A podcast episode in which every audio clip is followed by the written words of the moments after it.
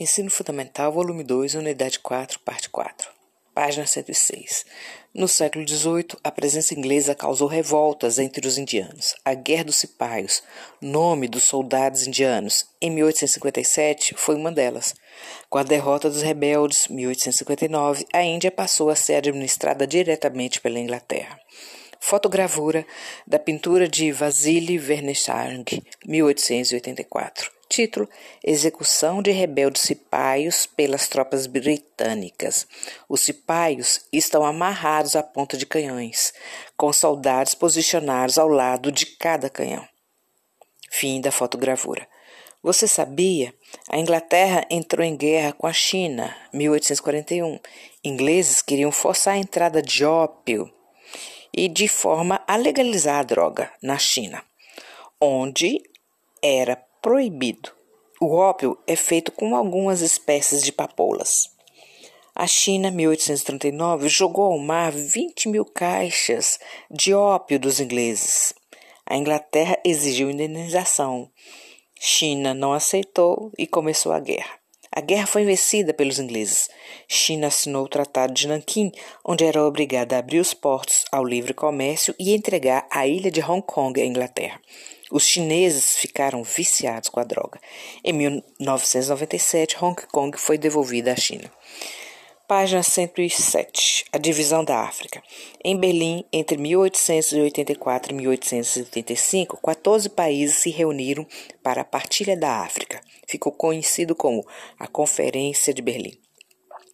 Sabemos que a África possuía e possui tudo que os países industrializados necessitam: matérias-primas e recursos minerais.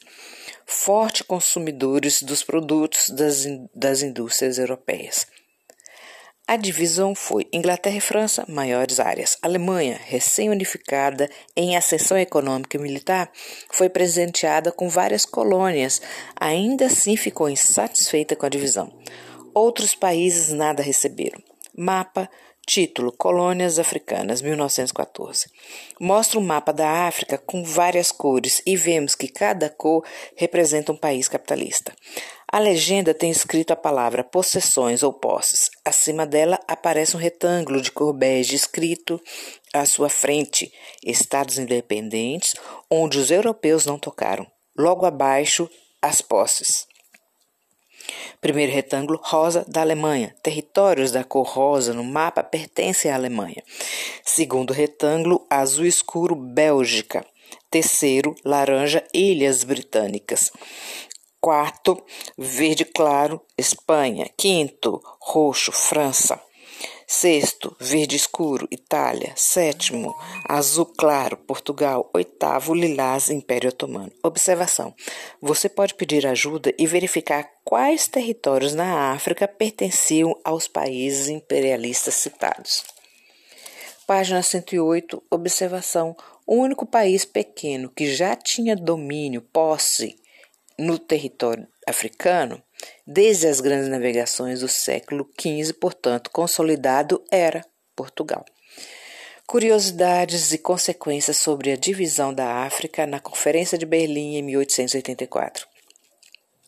As fronteiras no mapa são linhas retas. Os europeus não respeitaram os marcos naturais, rios e montanhas. Tudo feito com réguas e esquadros em acordos políticos. A primeira das consequências dessa divisão foi que, novamente, europeus não respeitaram a história, os vínculos étnicos e familiares dos habitantes locais. Resultado: etnias foram divididas em vários países.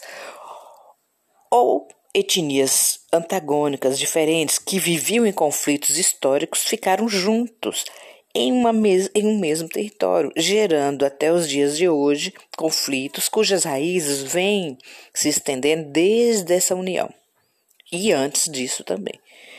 Foto título Soldados ingleses junto à Esfinge, um monumento egípcio. Durante a ocupação do Egito em 1870-1899, a esfinge feita de pedras desgastadas já pelo tempo, que pesam toneladas, tem o corpo de leão e a cabeça de uma pessoa com um adorno que pega a parte de trás da mesma. E ela está cercada pelos soldados. Fim da foto. Em segundo lugar, o racismo foi fortalecido no processo de colonização. Colonizadores justificavam sua invasão com as ideias de superioridade racial, sem fundamento algum, porém, procuraram validar cientificamente tais teses absurdas. A maioria dos europeus no final do século XIX acreditavam na superioridade da raça branca, entre aspas, apesar de tais ideias serem contestadas desde muito tempo. Esse mito traz consequências horríveis até hoje. Exemplo, a xenofobia, aversão a estrangeiros e o racismo de forma geral, presente em países como os Estados Unidos e na Europa. E não pense que o Brasil está fora disso, não. O índice de assassinatos e prisões de jovens negros no Brasil é altíssimo. Assista ou ouça História Volume 2 A Partilha da África. Está no nosso site. Pense sobre. A África ainda é rica em minerais, cobre, ouro, zinco, diamantes e petróleo. A exploração de tais recursos depende de tecnologia de exploração. Somente empresas estrangeiras, petrolíferas, empresas de extração de diamante continuam a explorar a África e insistentemente interferem nos governos dos países que exploram, financiando campanhas para a eleição dos governos da situação que estão administrando o país e também da oposição. Qualquer um que ganhe será manipulado por elas, mostrando bem que a ideologia política não tem relevância desde que elas não sejam impedidas nos seus interesses de exploração e de comércio. Até hoje, permanecem as fronteiras artificiais criadas pelos imperialistas europeus. Pergunta: é favorável para a população africana essa intervenção na África atualmente? Pense, reflita. Atividade 1: Colonialismo e ideologia. Um agente do colonialismo, Cecil Rhodes, 1853-1902, inglês, final do século XIX, tinha negócios no sul da África de proporção épica, tal que um país da África passou a se chamar Rodésia. Em 1980, mudou para Zimbábue. Charles Nella, que representa o neocolonialista Cecil Rhodes, enorme ele está, e este está sobre o continente africano. Tem um pé no sul deste continente e o outro pé no norte. Ele com os braços esticados, segurando um chapéu em uma das mãos, e também uma linha de telégrafo que vem do norte da África, Egito, até o sul da África. O título: O Colosso de Rhodes, avançando do Cabo ao Cairo. Fim da charge. Vamos ler um texto escrito por ele, Rhodes, que mostra bem a sensação de onipotência que nesse período sentiam os homens neocolonialistas do século XIX, independente do país. O mundo já está totalmente loteado e o pedaço que sobrou está sendo dividido, conquistado e colonizado. Eu conquistaria os planetas se pudesse. Sempre penso nisso, independente mente, né? Entristeço-me vê-los tão claros e ainda tão distantes. Do livro de Uberman, Léo, Os Bens Mundiais do Homem, a História da Riqueza das Nações.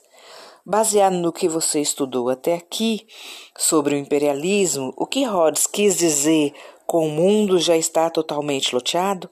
Quais eram as áreas loteadas? Afinal, por que o desejo de conquistar outras áreas? Observação: Você já deve ter ouvido falar de Elon Musk, milionário, que deseja levar um milhão de pessoas a Marte. Sabemos que em Marte não há condições adequadas para a sobrevivência de seres humanos. Ele diz que construirá uma cidade em Marte com diversas oportunidades de emprego. Ele é diretor da empresa aeroespacial SpaceX e disse em uma conferência virtual sobre Marte que, se algo horrível acontecer na Terra, ou causado pela natureza ou pelos humanos, nós queremos ter alguma segurança para a vida como um todo. CNN Brasil.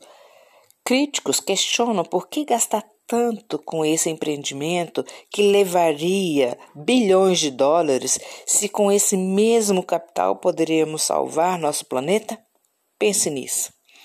Terminamos esse volume com a frase de Stephen Hawking, 1842 a 2018, físico teórico e cosmólogo britânico.